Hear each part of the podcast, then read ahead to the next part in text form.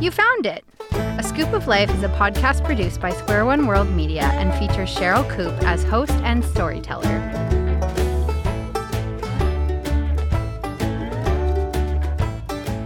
Welcome, welcome, welcome.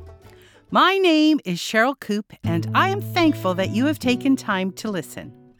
This is the second year of my weekly podcast, and each episode is a mix of one of my personal stories, music from a variety of Canadian artists, and concludes with a brief spiritual insight.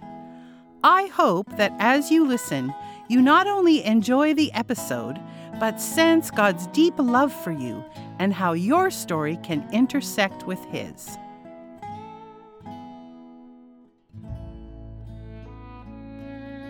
The title of this episode is The Lie.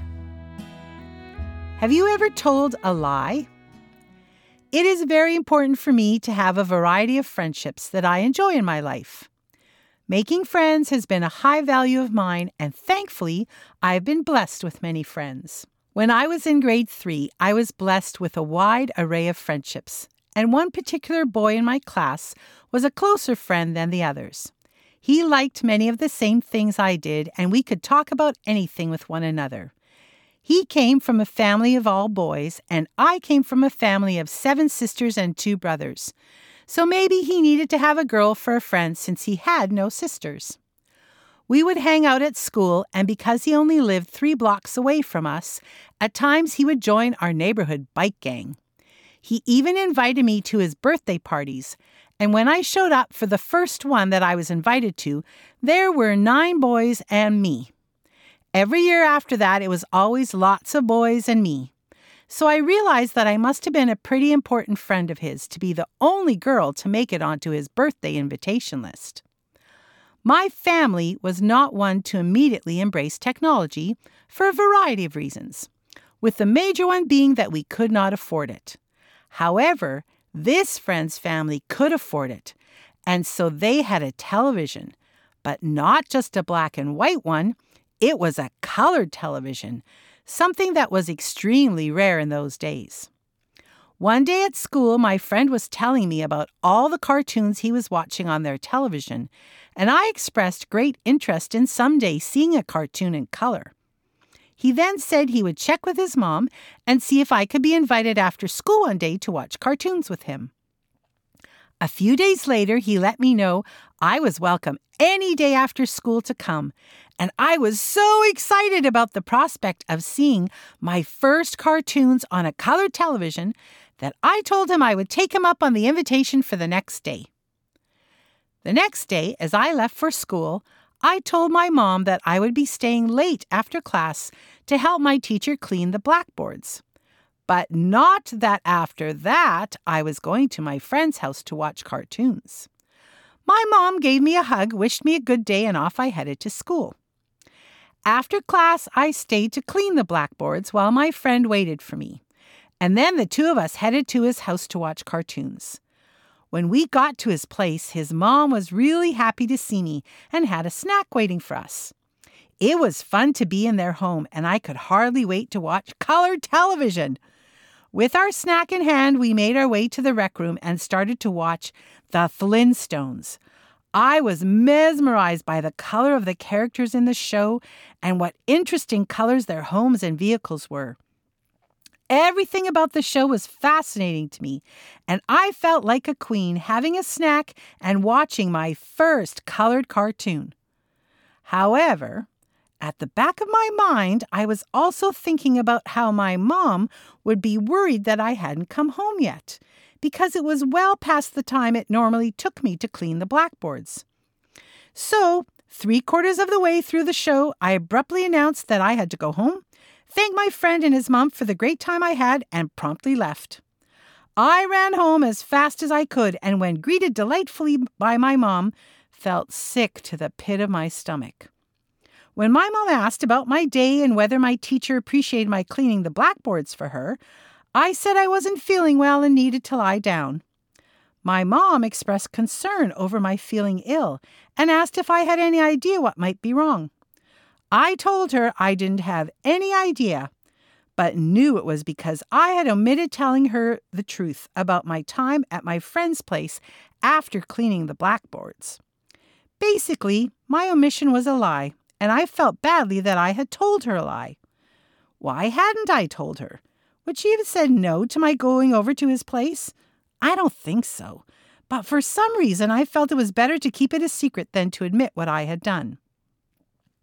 The song called What Kind of Love Is This by Steve Bell speaks of the unconditional forgiving love of Jesus Christ. My mom was a follower of Jesus and practiced these attributes of his in her life and in her relationship with me.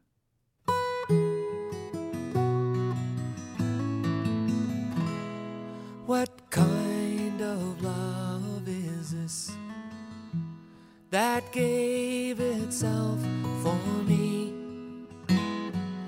I am the guilty one, yet I go free. What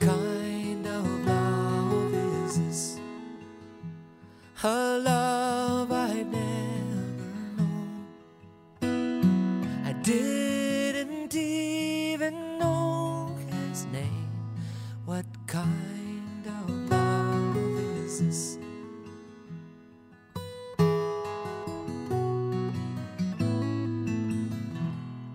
What kind of man is this who died in agony?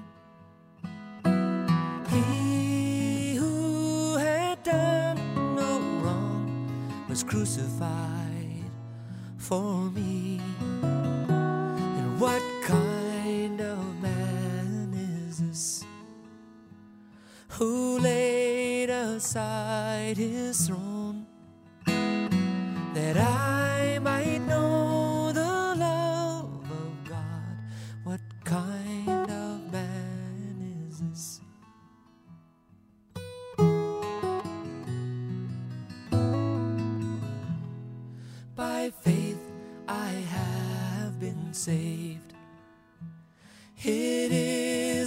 gift of God. He destined me to be His own. Such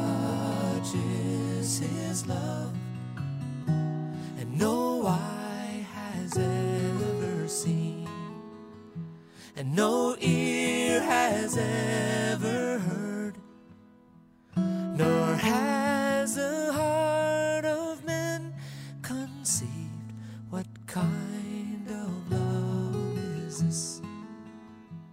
What kind of love is this?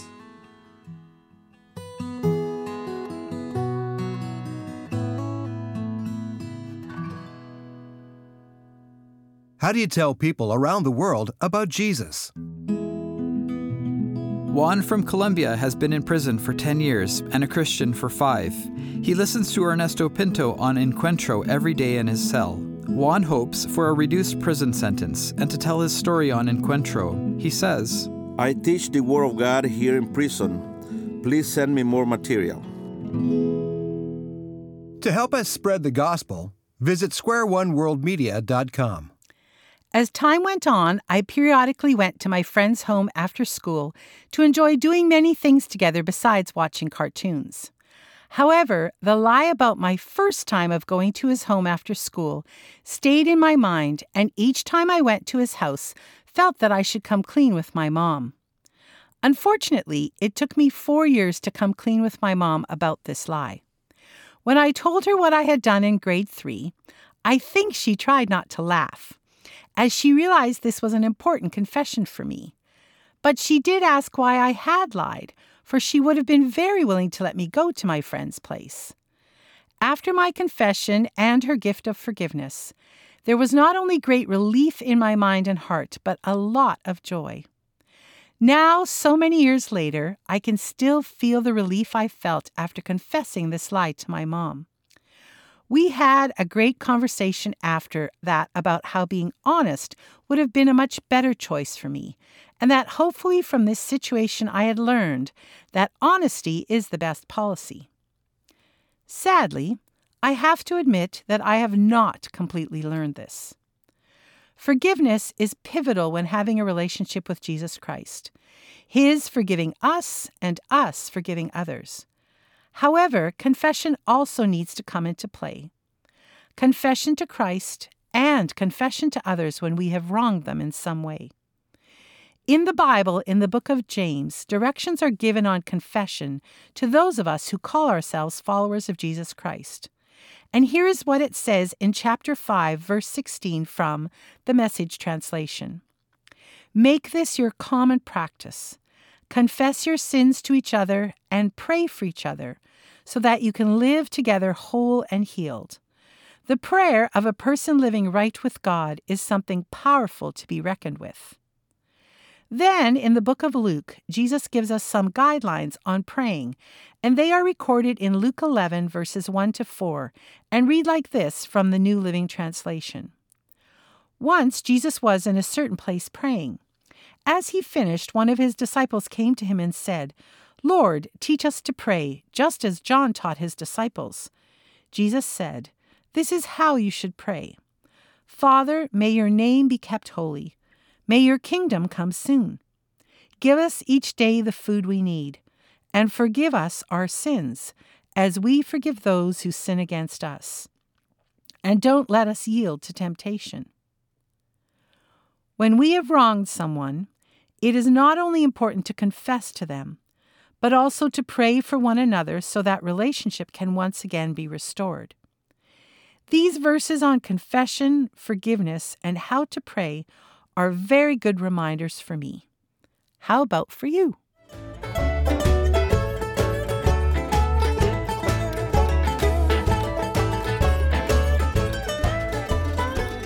Thank you for listening, and I hope you come back each week to hear another episode. To keep in touch, you can find me on Instagram, Facebook, and the website www.askoopoflife.com, which is spelled A S K O O P O F L I F E. Not with a C like in a scoop of ice cream, but with a K as in my nickname, Skoop. I would love to hear from you. Your thoughts on the podcast, any questions you may have, or things you would like me to pray about for you.